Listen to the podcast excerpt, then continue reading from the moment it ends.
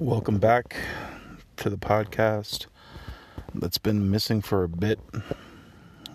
It's been quite a long time since I spoke to the airwaves through my phone. Just some thoughts are coming through my head, and it has to do with what Cat Stevens was saying about this is for the boys, the boys in the world that idolize their dads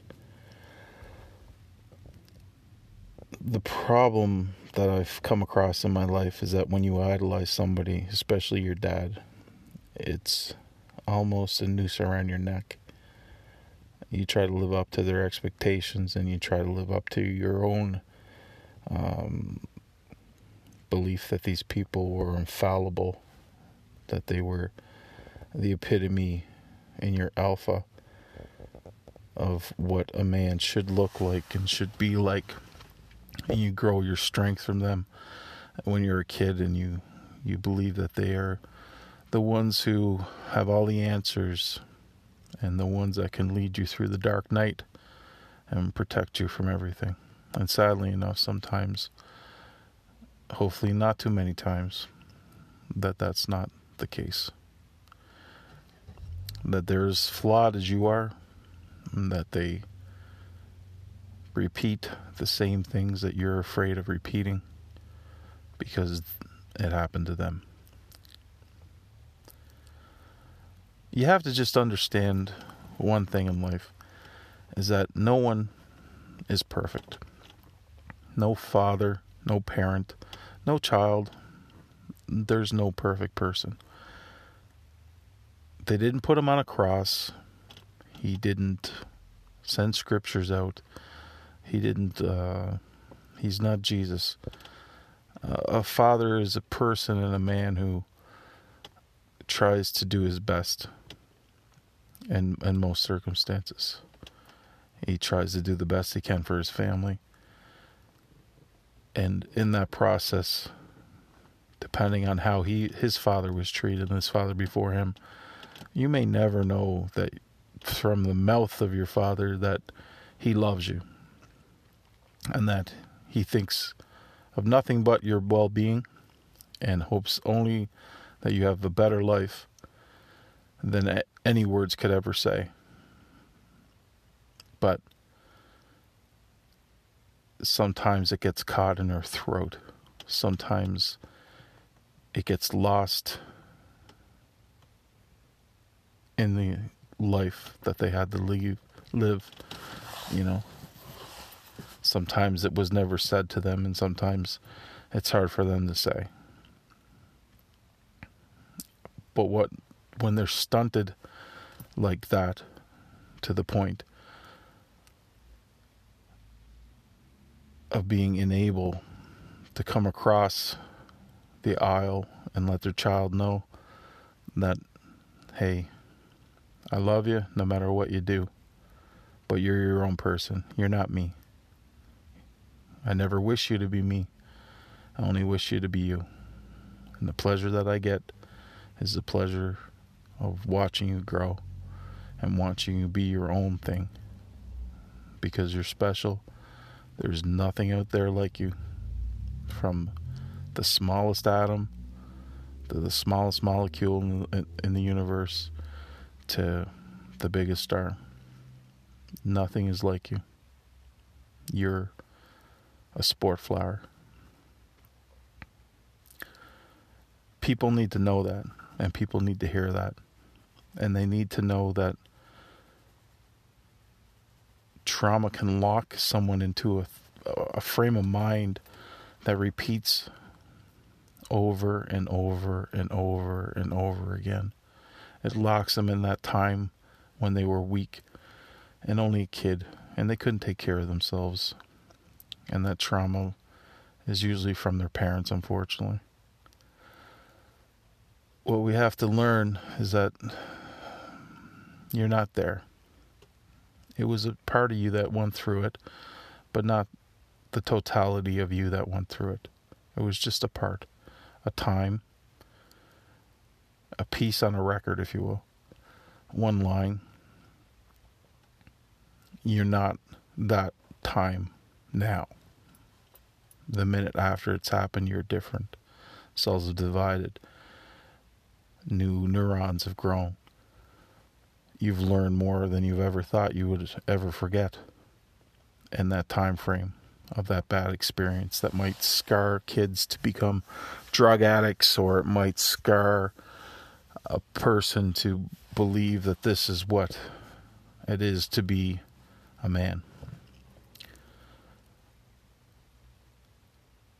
And I want to say, I guess, what my thoughts are telling me to say is that there's nothing wrong with you being yourself, not your mom or your dad, or especially your dad, especially if you're a man, to not be your dad.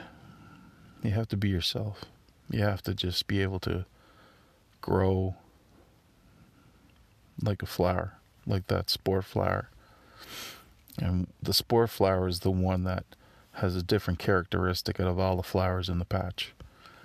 It's the one with the third leaf, or the one that's pink when it should have been red. Every person's special. And you need to be able to say to your son, to your daughter, to your wife, to your family that you love them. And the reason is because you won't be here forever. And they need to know how you felt. We're traveling on this rock, shooting through space that's rotating around a sun, which is rotating around a galaxy, which is rotating in the deep recesses of the universe. And you're a miracle. And you need to know that you're a miracle. And you need to know that you're not your past. You can change your mind at any time.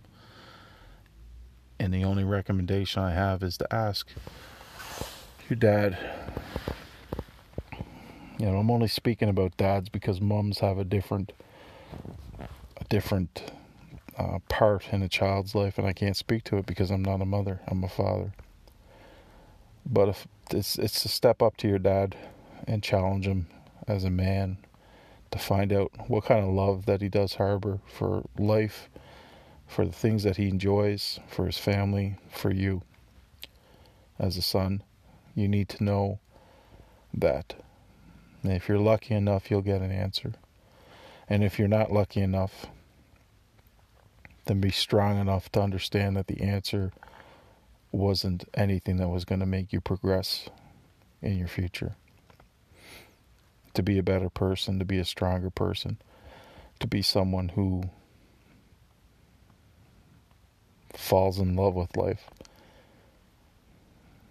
I just want anybody that listens to this to think back to that time when they looked up to their parents and looked up to their mom and looked up to their dad and just felt that they weren't good enough.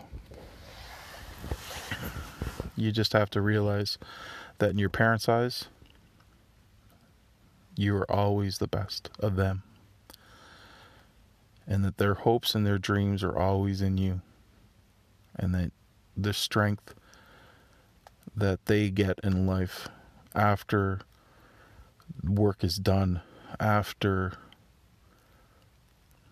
their pound is paid to Caesar, is the time that they have with you. You're a miracle in their eyes. And you're worth more than you can ever imagine. And to them and to you, your parents are worth more than they can ever imagine. And I just I just find it so funny that we just live through this life questioning why or were we loved enough? What is it?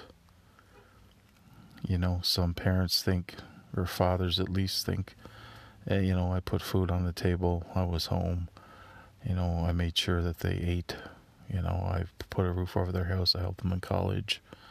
You know, you get to watch them grow. That's not enough.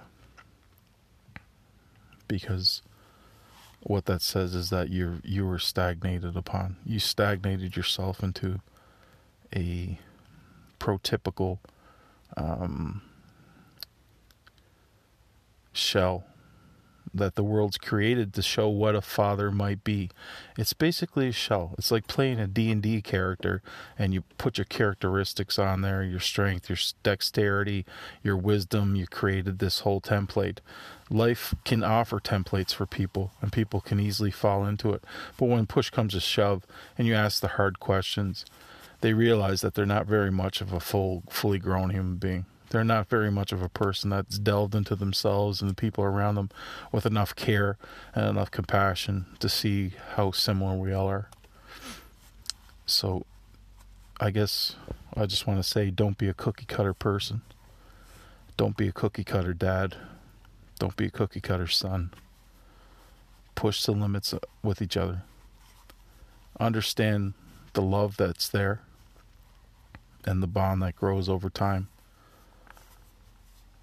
because when the hard parts come the like when you have to say goodbye to a wife or say goodbye to a child or you have to say goodbye to the world as yourself as a human who walks through this life you have to be able to look in the mirror and and know that the strength that your parents have given you or your father's given you is enough to face it or to keep going you're not your father. You're your own.